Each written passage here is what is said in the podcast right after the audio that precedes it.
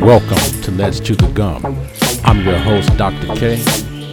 Each time you tune in to Let's Chew the Gum, you can be sure of one thing.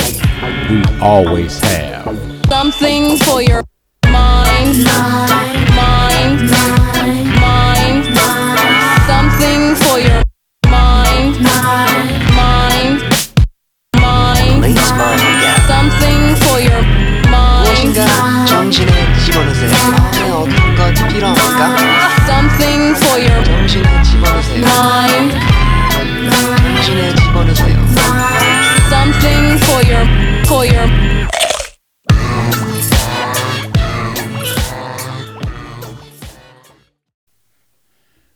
Welcome to this edition of Let's Chew the Gum, the podcast where we talk about everything from A to Z while we chew the gum. I want to welcome you all back. I'm so glad to be back with you. We have a special Memorial Day, Memorial Day weekend, Memorial Day week, a Memorial Day uh, show for you. I have a very special guest, and, and I'm so honored to have him here with me to, uh, to discuss some of his latest projects with you, to discuss some aspects of mental health, and just to really shed some light upon uh, various topics and, and engage our audience. My guest today is none other than the man, how can I describe it? I, am just going to tell you about my guy, Foster Quarter. Man, uh, Foster has three decades of experience in the entertainment industry, from being a production executive to producer, director, cinematographer, a writer. He has uh, done work for many top notch clients, including McDonald's, the California Lotto, uh, Calcan for the pet food, and Carnation's pet food line, and quite a few other firsts. I mean, one of the, the, fir- the first African American as a film executive in the record industry. Um, I could go on and on. His list of accomplishments and involvement with uh, various uh, projects in Hollywood is extensive, and um, I hope that you get to uh, witness and, and, see some of the f- phenomenal work that he's done. So let me just go ahead and, and, and bring you on. Foster, how are you today? I'm blessed. I'm blessed. Thank you so much for having me, sir. No, man, I, I, had to after after we had some conversations and sat down, and, and I had the pleasure of of working with you. Um, and the more I've gotten to know your story, the more intrigued I've got. And I knew that I, I had to have you on the show, not only to talk about you know some of the fabulous things you have coming up, because we're going to talk about your upcoming movie, uh, The Daughters of Dolemite. Um, everybody knows about the Dolemite movie that was done on Netflix uh, with Eddie Murphy, and uh, a lot of us know about Rudy Ray Moore, who is the uh, uh, the man behind the Dolemite character. Um, but you have some unique insights that we're going to get to uh, during the show because you were his business partner and manager for over 20 years. So you have some insights that we definitely want to bring out. Um, but you've also been connected to other amazing people such as Wilt Chamberlain, amazing events. Um, overcoming gang violence in Chicago. You're a Vietnam veteran. Thank you for your service. And so we, we hope to get to all of that during during this show. And if we have to have a part two, we'll bring you back for a part two, hopefully. Okay, thank you. Yeah, so I, I wanted to to start out um, with just the you know coming up, man, to to see where you are now and to to understand that you know, a lot of these events in your life may not have happened if it wasn't for you um, initially escaping violence from gangs in Chicago growing up, right? You you had a an interesting way that you escaped that. Can you you know shed some light upon that? Sure. Um, yes, uh, it, it is funny. I mean, um, just listening to you uh, ex- explain and just um, talk about some of the stuff that I've done. it's just, I was like, wow. That's a, pretty interesting guy. It is. Yeah.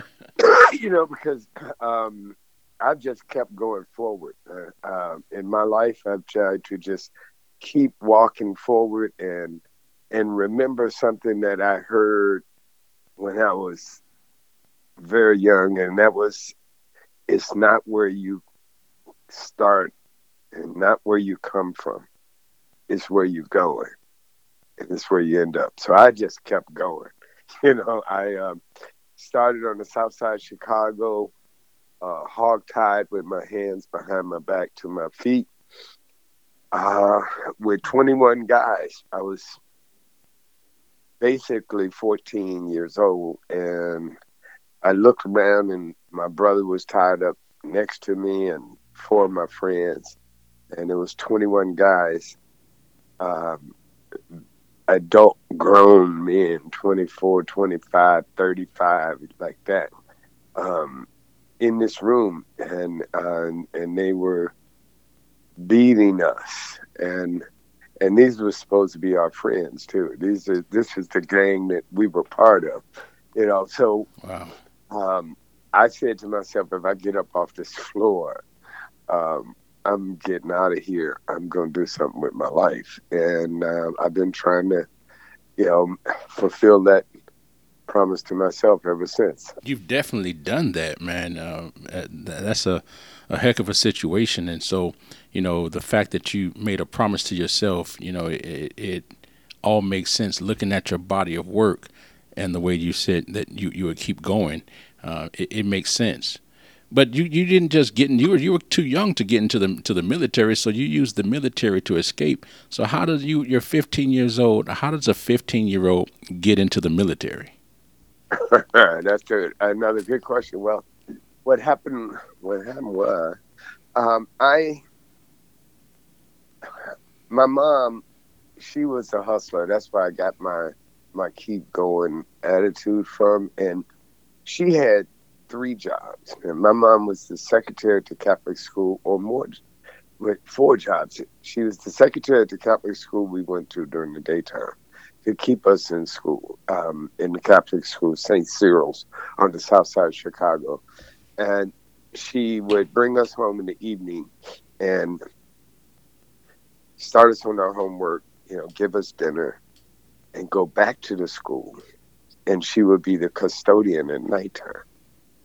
And she ran the apartment building that we lived in for the uh, German guy that owned it named Otto uh, my mom was the apartment manager, and you know, we would put coal in the in the uh, furnace, and she would you know, clean the the lobby of the building and the stairways and stuff. And she ran a newspaper branch for the Chicago Sun Times out of the basement of our apartment building and had us get like four or five of our friends together. So we used to deliver 300 newspapers in the morning time uh, before school. And she drove taxi cab on the weekend, right?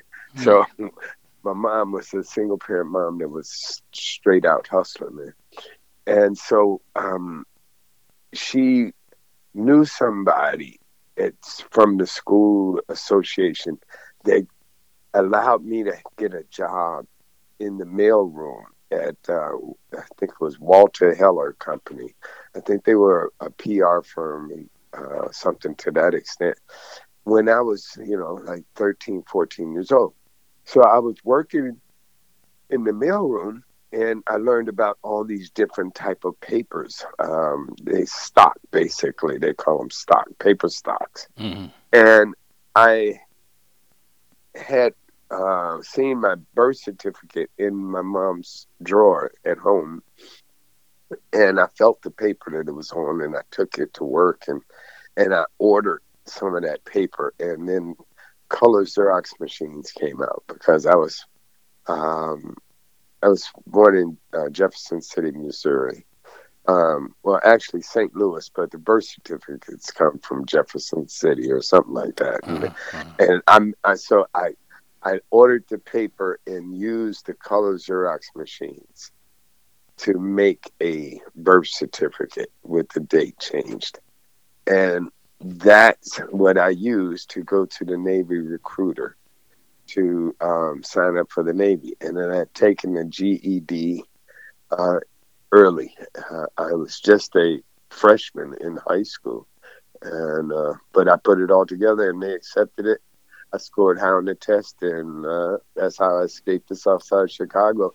After they uh, beat me up uh, that day when we were hogtied, when they let me go, because the guy Jeff Ford, he had said he was going to kill me, and it was just too many witnesses, and so they let me go, and I passed out on the way home uh, from lack of from loss of blood. And when I woke up, I was in the hospital, and so when I got out of the hospital, I went straight to the Greyhound bus station, got on a bus to St. Louis, and when I came back, I immediately because I had already you know signed up for the Navy and different stuff, and the time was just ticking. It was just ironic how things work. But I came back from St. Louis. I got off one bus at six o'clock in the morning, and I stayed at the bus station. And I got on another bus at like ten o'clock, and that bus took me was taking us to uh, the airport to fly um, to San Diego, where I went to boot camp and from San Diego, I went to the Naval War College in Newport, Rhode Island, studying navigation and weather, and that's where I learned to be a navigator.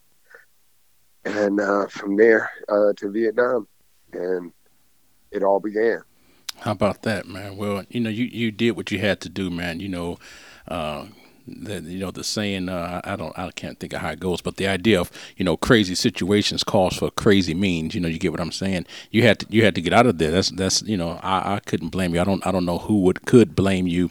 You know, you hear someone making a counterfeit document for dubious reasons, but you know that was to to save life, and and thankfully you did, man. So yeah, you know, right, yeah, yeah, yeah, right, definitely. Everybody that I grew up with in that neighborhood um, is at that time they're either dead, incarcerated, or worse. you know, pretty much just like Looney Tunes and um, just out of out of their minds. You know, alcoholics and drug addicts and things like that. You know, homeless. But yeah, that was that was a horrible, horrible situation. Yeah, man, it's, it's it's rough in, in, in those areas. We we have some some similar stories and, and, and backgrounds in that regard, man. So, you know, you, you go to Vietnam and, and you know there are so many stories and, and chronicles about uh, life in Vietnam and, and what it was about, and and you know, being that this is, you know, Memorial Day, I, I definitely want to um, to get to, to, to talk about that and, and how folks you know come back from that and how they cope in society and and I'm I'm itching to get to your movie you know the Daughters of Dolemite but I'm going to save that to the end I want my audience to, sure. to, to be able to get that because you know that I, but um, the ills of, of warfare man not not and, and I'm just talking about in Chicago you know inner cities and to go from mm-hmm. that to a, to a hellacious environment like Vietnam and the things we've seen on TV and movies like you know Apocalypse Now and others, and mm-hmm. the stories we've seen about you know veterans uh, coming back from Vietnam or or just you know war period, um, the effects that that has on someone's mental capacities, you know their ability to reintegrate into society and to be functioning, you know that that's that's something that I don't think can ever be talked about enough. And I know that that's something, you know, the mental health aspect is something that's near and dear to your heart. And so I wanted to touch more than touch upon that. I want to talk about that to, you know, get your insights on, you know, what might uh, we be able to do better? Um, what are some things that we've done? What may have helped you and others that you know?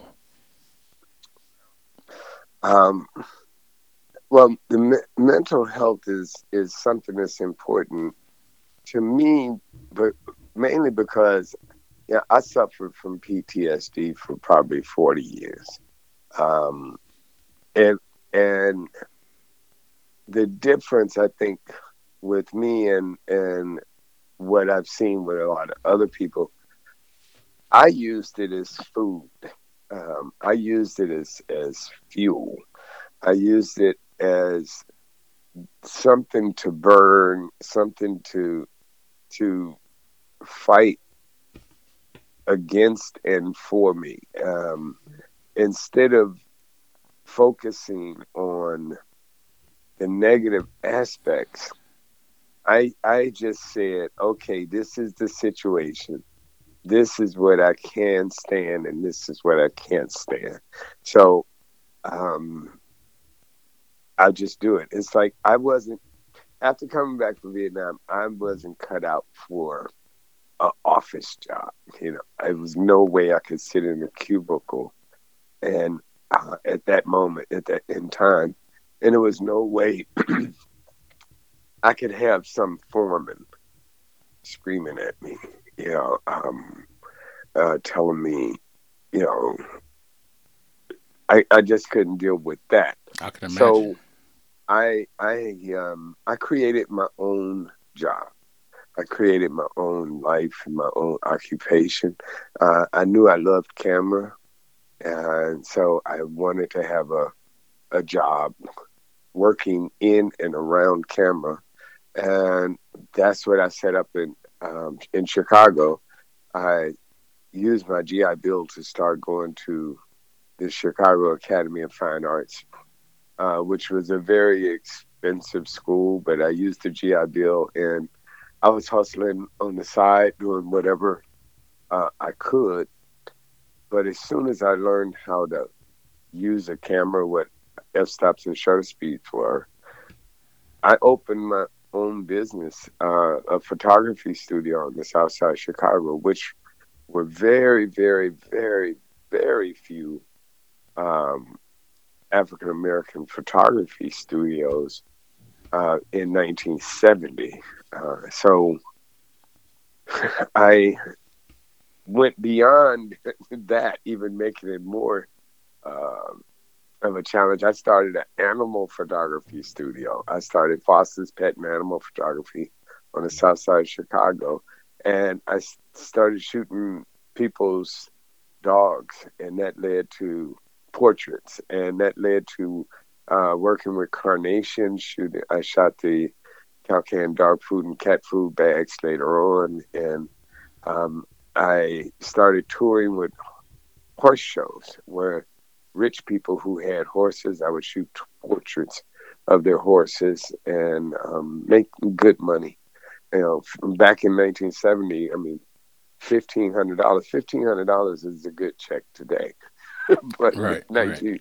1970, that was like five grand. you know, yeah, so, that's pretty good. uh, and uh, so I was doing that in and um, moved eventually um, to um, Los Angeles after um, a semi-failed marriage and um, different things. Um, I got out of Chicago because it was way too cold. But I had a successful photography studio in Chicago, and that's where I went to uh, film school. So I just kept parlaying and parlaying. I came to um, Hollywood, but just to, to digress for a second, since um, on the Memorial Day and the mental health aspect, uh, what I want to do is to use my story and my walk to give hope um, to not just the veterans um, who are, it's not a lot of us from, from Vietnam, but the different wars since then, yeah, and mainly the young people. It's so many young people today committing suicide and uh, giving up on themselves, which is more important than uh, giving up on other people. You know, not putting your faith in other people, and just if I could just get one person to step back off that edge and put that knife down, unload that gun, and do not take those pills, and just understand do not hurt yourself that's the bottom line because tomorrow and pardon my friendship is kids but shit will change you know things will change i know it doesn't seem like it all the time you know but annie that uh, little that statement from the play annie the musical the sun will come up tomorrow you know tomorrow will be another day Bet your bottom and- dollar, yeah. yeah, it's tr- so true. I mean, you know, I would be lying if I didn't say that suicide had crossed my mind once or twice over the course of um, 50 years of uh, fighting against um, all the, the negative forces out here. You know, um, what the kids have to understand is don't expect any help. Don't see a lot of people. I've had I've had four or five friends in the last five years take their lives uh, wow. for different.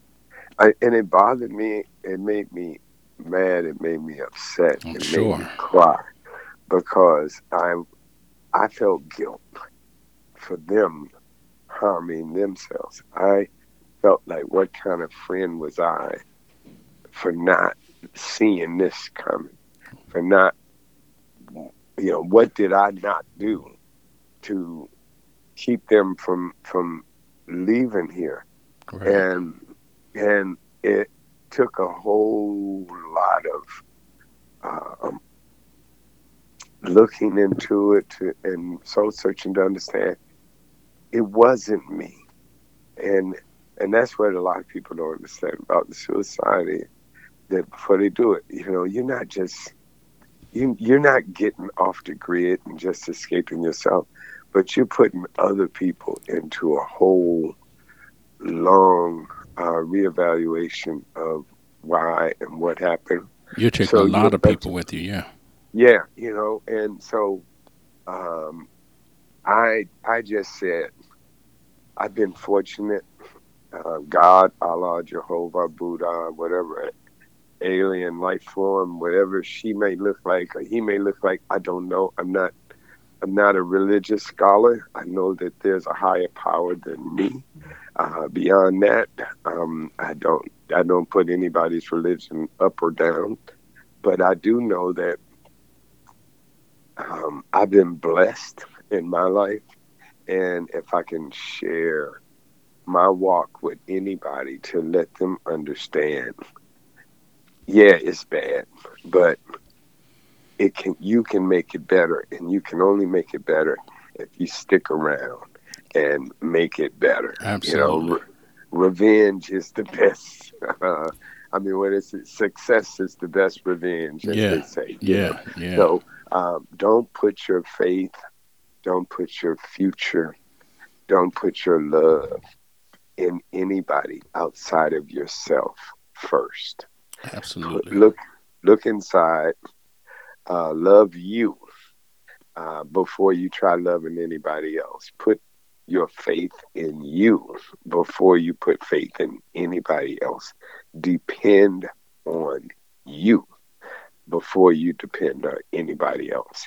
And then it will all be okay. It will all work. We all get caught up in in putting faith on other people, outside people. We all depend on other people, but we have to depend on ourselves. So that starts with not hurting yourself got to stay in the game. And now that that's that's amazing. You know, every every time we talk, I hear the parallels. You know, in in my my own life personally, and and mm-hmm. the the parallels that I try to use my life story to share with other people to to let them know that you know it, it just like you said man it, will be all right and and you know you've heard me say and and I always say to others it can always be better you know in situations because mm-hmm. you know life can be hard it could always be better right? and we all want that but it could always be it could always be worse. So you know, I, I take that's it right. that keeps me balanced, and and that's that's sort of my approach to mental health to understand that. And then you know, as I always say, use the evidence when you have struggled. The evidence right. that you overcame something, use that the next right. time there's a struggle to know that you you can do it because it is so worth it. And uh, I remember saying, uh, I think we were talking uh, the other day, and I was saying, you know, a lot of folks will give up you know, it's been hard, it's hard, and they give up, whether it's, you know, they're about to, you know, they've been through school or going to graduate or whatever it may be. But right when it's about to happen for them, they don't see that and they give up. And if they had taken that one more step, they would have seen that brighter day. They would have seen that that sun come out. So, you know, I, I definitely appreciate that, man, and you sharing that. So, I want to I want to add this bit of a caveat to it. You were you're talking about mental health and how you used it for fuel to move on, um, and we're able to use that and to find yourself occupied and, and to create you know, a new career, create your world. And, and, and that's a beautiful thing to be able to do that through the lens of a camera, to be able to tell stories or to envision something and transfer that vision to where others can see. And, and it's similar, it reminds me of um, my own self, my own struggles of coming up through you know Detroit and South Central and, and, and, and the threat of gangs and all this type of stuff. And when I became a teacher, I would be uh, I wasn't hard. I, I, thought I was showing love and support, but I would tell you know students I, I really didn't take excuses for whatever because I knew I had it really rough, poverty, homelessness, etc. And so I would just I had the attitude that you know I did it, and if I can do it, you can do it. No excuses. You know, buck up, stand up, and get it going. You know. Mm-hmm. And then it was it was told to me. My wife actually told me years ago. She says. Um, I know you had it rough and you've you've made it through. You've experienced success. You've overcome a lot. But what if the people you're talking to? What if they can't? Right. What if they aren't as resilient as you are? You know, just because you did it doesn't mean everybody has that resiliency. And I began to think. I said, wow, I said, dang, you, maybe you're you're right. Maybe everybody is not resilient because I've been like you, knocked down lots of times, lots of times. And, and, where does the resolve come from to continue to get back up, get back up again, and get and keep believing and keep believing? And I think that's where some people give up. They've been knocked down so many times, they may not have that resilience. Um, and so I, I, changed my approach to to still have that idea that it can be done, but then began to attend to individuals on an individual basis to, to help them to be able to develop that resolve. It wasn't enough for me just to, to have the story to tell them that you can because I did it. Look at this example. That was great. And, and a lot of people related to that. And, um, and so with your, your issue of mental health, you know, overcoming and finding fuel, I'm glad you, you, you said it that way because folks that are listening, you know, it's, it's about changing the perspective as you said, loving yourself. That's what that's where those things start. That's where that resolve starts. You know, you as you said, you love yourself. You you have that that faith in yourself. Depend on yourself. You know, you you don't have to let yourself down. Um, that that that that's something that I hope you know as we're talking about Memorial Day that not just our our veterans who we um, are talking about who come back and, and suffer PTSD or hell we you know a lot of us suffer PTSD from just life you know, living in in in certain areas, different traumas. Um, but just as a, a, general rule to all of our audience, you know, we, we really do uh, want to support that. You know, mental health is, is, is so important. You know, another thing Foster always tell people is, you know, you gotta know when you need help and be able to ask for help because sometimes you know people suffer and they need right. help, but they don't they don't have the words to to say it. They don't let you know let it right. be known that they need help. So, you know, people need to be able to speak out. And I think, right. yeah, yeah, go ahead. It, well, I was going to say that, yeah, and a lot of that, um, too, is associated with this uh, this macho, be tough uh, society. You know, this myth um, especially with young men. Um, it is is it's been taught to us, and then the thing with young women and young men, it's just well, the you our youth period is that unfortunately the kids need to understand that they are growing up in a time that they've been taught unfortunately, about instant gratification. You know, um, and that's what they all expect. It, it started uh, during our time, you know, with instant with instant coffee and just add water, instant oatmeal, instant grits. It got to instant, and now it, uh, the kids have the Instagram. How about that? Everybody wants something instantly. They want it right now. And life isn't about right now a lot of times. Life is about hard work. Life is about rough times and getting through rough times. Life isn't about I want to be instantly happy. You know, I just want to add water in my life. you know, you right. we you have to be able to uh, hang in there. You know, like the little poster used to say. Remember that poster with the kitten hanging off. The Oh yeah, yeah, yeah. Hang in there. out. Yep. Yeah, it's like hang in there, baby. You know, it's like shit is. It's not instantly gonna change. It will take time. It will take work. It will take some sacrifice.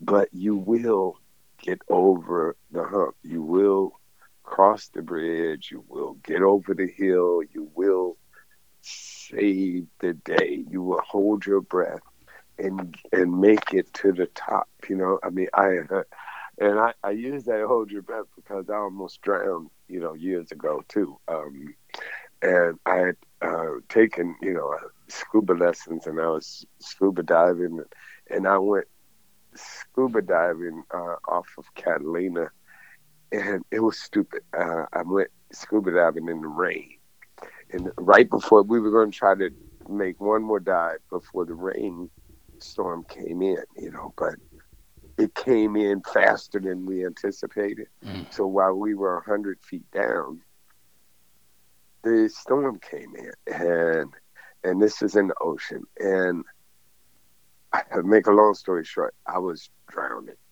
and I had swam my, my limbs, my arms and legs. They felt like they were burning. I want somebody to cut them off. I had nothing left. Mm. For the first time in my life, I understood how people drown, you know, and what it felt like to drown, and even more, how do people drown when they got air on their back? You Mm. know, Wow. like, Wow. I- well, I understand all of that now, right? But it was a moment of faith, man, and just hanging in, hanging in, hanging in, because I felt like just saying, "Fuck it, okay, I'm ready to go," because I was, my body was on fire, and I said I wanted to stop, but I just said I'm gonna just keep going, and lo and behold, that extra minute, minute and a half that I fought off um, just swallowing the ocean up. That minute, a friend of mine that was part of the little small group of five guys, he ended up grabbing me by the back of the, uh, my BC, uh, which is the vest you wear and all that, and pulling me up and uh, drugged me, swam to the shore with me. But if I had just given up and accepted that I'm going to die, I'm going to drown here, that one minute that I didn't made all the difference in the world. And that's the same message in these uh, moments of suicidal thoughts. Um, just hold off, man. Just don't don't give up because shit will change any minute. It will yes. it might not be, you know, in 30 seconds or one minute, but you give it a day, you give it some time. As long as you're here, you know, you can't take those pills. You can't pull that trigger. You know, you can't. I mean, and when we look at this school shooting that just happened, man, this whole gun shit is just so beyond, you know, beyond control. You know, Yeah, most, yeah. you know, um, We can do a whole show on, on like- that. That's ridiculous. yeah, seventy percent of suicides are, are, are of teen suicides um, is by guns. You know, so it's way too many guns out here. First of all, but I'm gonna tell anybody if you are gonna try to kill yourself, don't use a gun. Don't use a gun first of all because um, you can come back from a lot of other uh, things, but when you pull that trigger, man, it's over. There is no, there is no tomorrow. There is no change in your mind. There is nobody that can save you. You know, it's like so. If there's a gun in your uh, life, um, separate that from you. If you're feeling depressed, if you're feeling, and you know, that's the other thing too is we can't lie to ourselves. We all know we all know the truth and we can we can bullshit ourselves to get to a situation but we can't bullshit ourselves when we're in a situation you know so uh, you know what's happening in your life and right now this moment as you're listening to us if you're not actually physically uh, thinking about hurting yourself, but you have had thoughts, separate yourself from a gun. That's the number one. Separate because then you got a chance to think about what you're doing and what you what you possibly want to do. But if there's a gun in your life, then you don't stand a chance because that is a crime of opportunity. You know, you can get depressed. I mean, and the last thing I would guess I would say is if you got alcohol in your life, you have to separate yourself from your drinking and any thoughts of your depression because alcohol is Satan. And alcohol, if you got an alcohol problem, you're probably 50% uh, more likely to be depressed and hurt yourself than you are um, in your normal mind. So once again, you when you're thinking clearly, that's the times that you have to um, try to try to look out for yourself uh, with guns in your house and alcohol. That combination is is deadly. Uh, and I can't tell you again, my friends, people close to me, um, alcohol and guns. Uh, it's the worst combination. Deadly combination. Yeah, yeah. Separate yeah. yourself. Separate yourself, and and reevaluate, and, yeah. and and talk with someone. Get some help. I'm going to put some some numbers out, uh, some phone numbers for folks, uh, hotlines, crisis hotlines. Um, uh, on the on the page, uh, so folks yeah. who who need help can uh, call. We're gonna we're gonna take a quick break and come back. Um, um, I'm also, you know, folks, you all always know um, that you can call in or, or email um, let's chew the gum at gmail.com at any time for questions or comments about not only this topic but any other topics that we've had on the show. Um, we definitely are, are, here for that. But we're going to take a break. And when we come back um, i want to talk about some of the projects you have upcoming, including uh, your movie that you just finished shooting, The Daughters of Dolemite, and, and some of the other exciting things in your life that has helped you to uh, remain purposeful and to, to, to uh, have a purpose. You're listening to Let's Chew the Gum, the podcast where we talk about everything from A to Z while we chew the gum. We'll be right back after this sponsor break. Where do you watch TV? On Watch TV. Nowhere. On Watch TV. What's on Watch TV? On Watch TV is one of the most exciting channels on Roku and Amazon Fire TV, with lots of categories to choose from, from movies to music, documentaries, and more. There's something for everyone. What if people want to place their content on Watch TV? You can visit the website onwatchtv.net to find out more or email onwatchtv at gmail.com. Don't forget, check out On Watch TV. See you on Watch TV. See you on Watch TV. All right. Thank you for listening to our sponsor. We hope that you take advantage of the opportunity that um, our sponsor has provided for you. Um, again, we're here with special guest Foster Corder, a renowned um, producer, filmmaker, director, cinematographer, writer. Um, it's, it's been a, a, great conversation so far with you, Foster. We, have talked about the importance of mental health, um, and I'm excited to get to to our next topic as well, um, because you were. Um, among other things, you know, you had extensive relationships with, with Wilt Chamberlain, and you were the manager and business partner for with Rudy Ray Moore.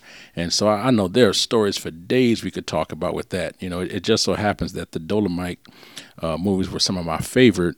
Um, and I did see the the movie that Eddie Murphy did, um, and it was pretty good. But there are some other things behind that that um, you have some insights on, and you've done some some documentaries on Dol- Dolemite. And so, for someone as uh, close as you uh, are and uh, were with uh, Rudy Ray Moore, who plays Dolemite, what inspired you to go forward with the documentary you had done. You know, you had the Sons of Dolemite, and now you have the movie The Daughters of Dolemite. What was what was the inspiration behind that? Okay, well, the um, the documentary that's on uh, Tubi is called The Legend of Dolemite. And the sort of is the inside story or or my tales of my 20 years of uh, making films with Rudy and traveling the country distributing his movies and um, going to comedy clubs with him and stuff. That's going to be told in the new film that I'm doing now. It's called Dolemite Ain't Dead. Um, and the motion picture that we just finished and is in post production now is the Daughters of Dolemite. And the reason it is somewhat confusing, I guess, like you said, the Sons of Dolemite.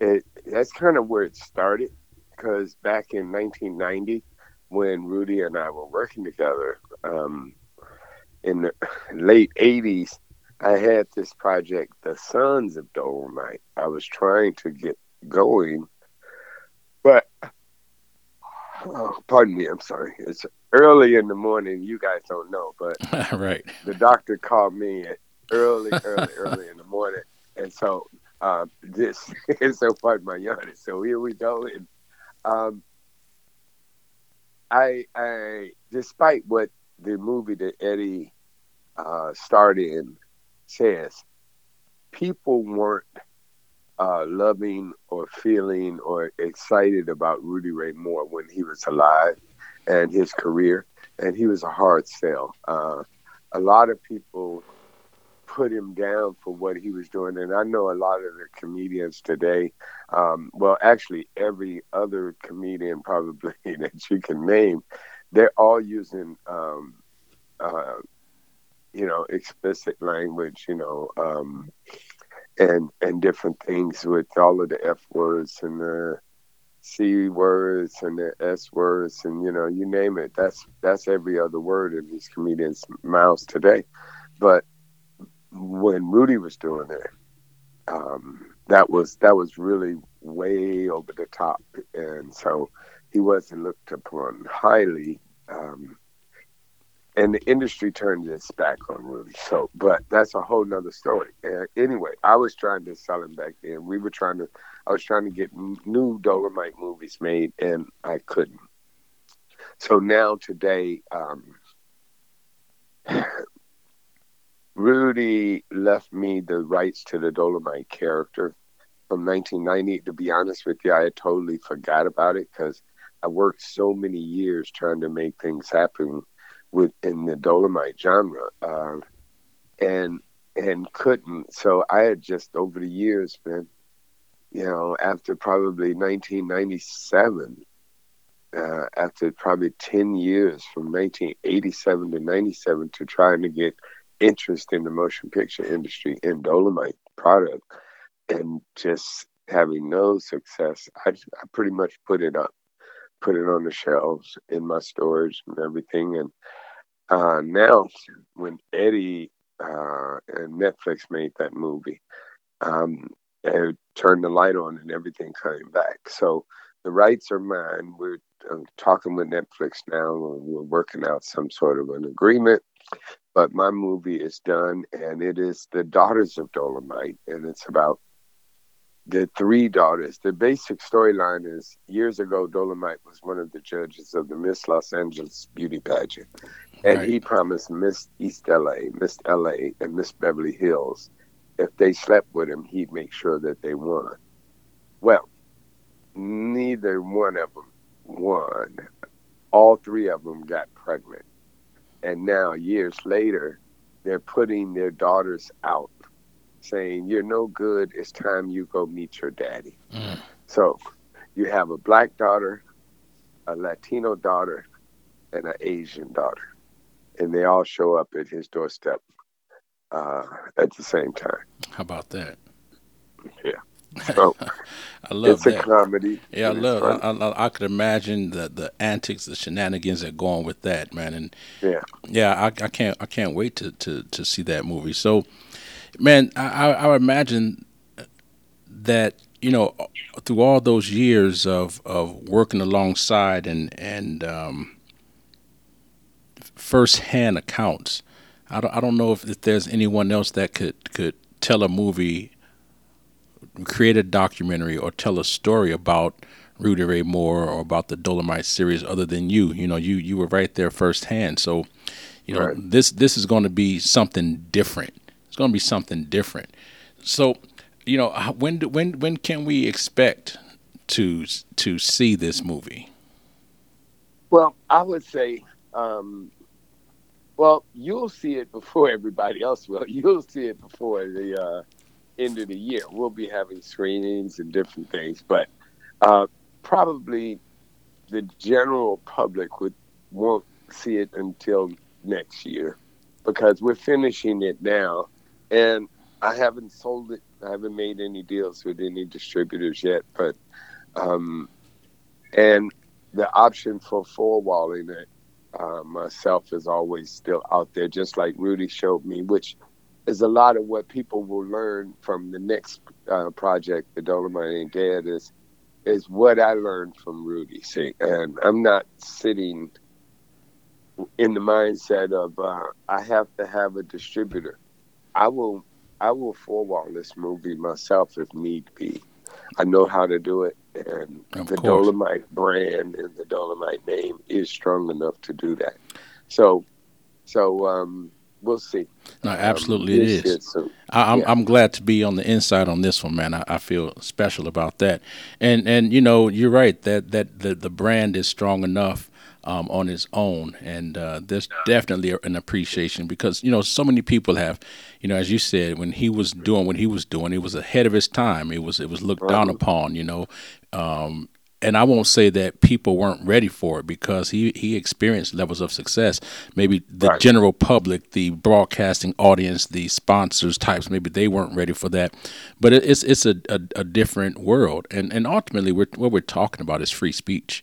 Um, so whether folks were ready for it or not, you know, the, the, that that's neither here nor there. Um, but he was definitely, you know, a pioneer in that regard, and, and I think definitely underrated. Um, for not only uh, his content but his just his contributions. Um, and so there's a, a, a lot of stories that that I, I can't wait to to um, have told and exposed about that. So many comedians, you know, today as you said, you know, every other word out of their mouth is is uh, uh, uh, some type of word, but Right. it's it's more than just the fact that it's it's a word. It, it's self expression. It's it's a reality, and for people that you know say you know people say they keep it real, keep it real. You know, those are real things that he talked about. Those are real situations, and for him to be able to not only have the courage, but to step out to and to be able to to do that, regardless of how it was received. Man, there's so many people that have imitated him and continue to imitate him, whether it's in film, Yep. movies, comedy, uh, hip hop, the rap game. So many imitators, and so I've always known and said, and it's not my saying, but imitation is the best form of flattery. And so obviously, a lot of people are flattered by what he, you know, contributed to to this genre of filmmaking. Um, This genre of comedy, uh, music, et, et. So, so I'm excited, man. Yeah, it's it's it's going to be um, really, really, really exciting to for people to get a lot of the truth um, about uh, Rudy Ray Moore. You know, and I'm one of the few people who can can shed the light on uh, a lot of his life and tell the truth about a lot of the things that went on in his life and the people around him you know. So that's what it that's what i'm i'm happy about is is that. Yeah, for sure, and and uh, that that's why you know I wanted to have you on the show to, to get this information out. You know, people need to hear about it. I wanted definitely to have you on to be able to talk about the mental health aspects that that you shared. You know, again, Memorial Day weekend, remembering our, our veterans. We we thank thank them all for their service. Definitely thank you for your service. I, I personally thank you for assisting me. You know, I, I had the opportunity to have you help me out on, on in, in my own ventures of, you know, being a filmmaker. You know, of course, I have the, the TV channel, and you know, I'm, so I'm venturing into that realm of filmmaking, and, and to be able to, you know, work alongside of you to just get pieces of information here and there is fabulous for me. So I thank you for that. Well, thank you for having me. This was great. And again, if if we can help one person, uh, if we can give hope to one person and help inspire somebody to just keep on going, you know, keep doing better, then you know that's that's we're doing God's work. So absolutely, thank man. you for having me again. Absolutely. I'll, I'll, end with I'll end with this one of your quotes, and and uh, one of your quotes I, I picked up from an article I was reading about you. Before you die, please try to help somebody besides yourself. I, I love that, and I see you. I see you living. I see you living that. You know, and again, not to to over reiterate the point, but you know, you didn't have to help me in, in my pursuit of what I'm doing with my television channel. And so you did that with, with grace, effortlessly, and, and a willingness that's that's rare. So I appreciate it. Everyone that's listening, you know, based upon the story that you heard today, it's evident you know, don't give up. Don't don't give in. Hang in there.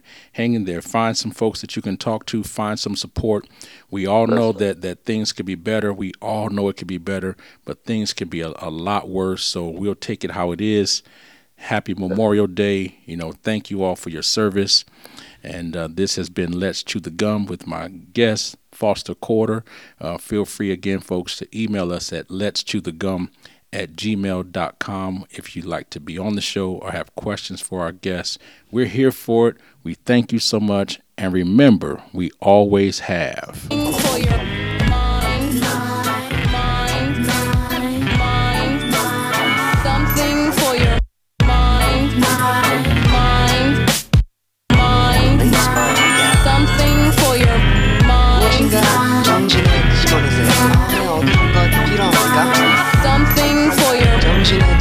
No.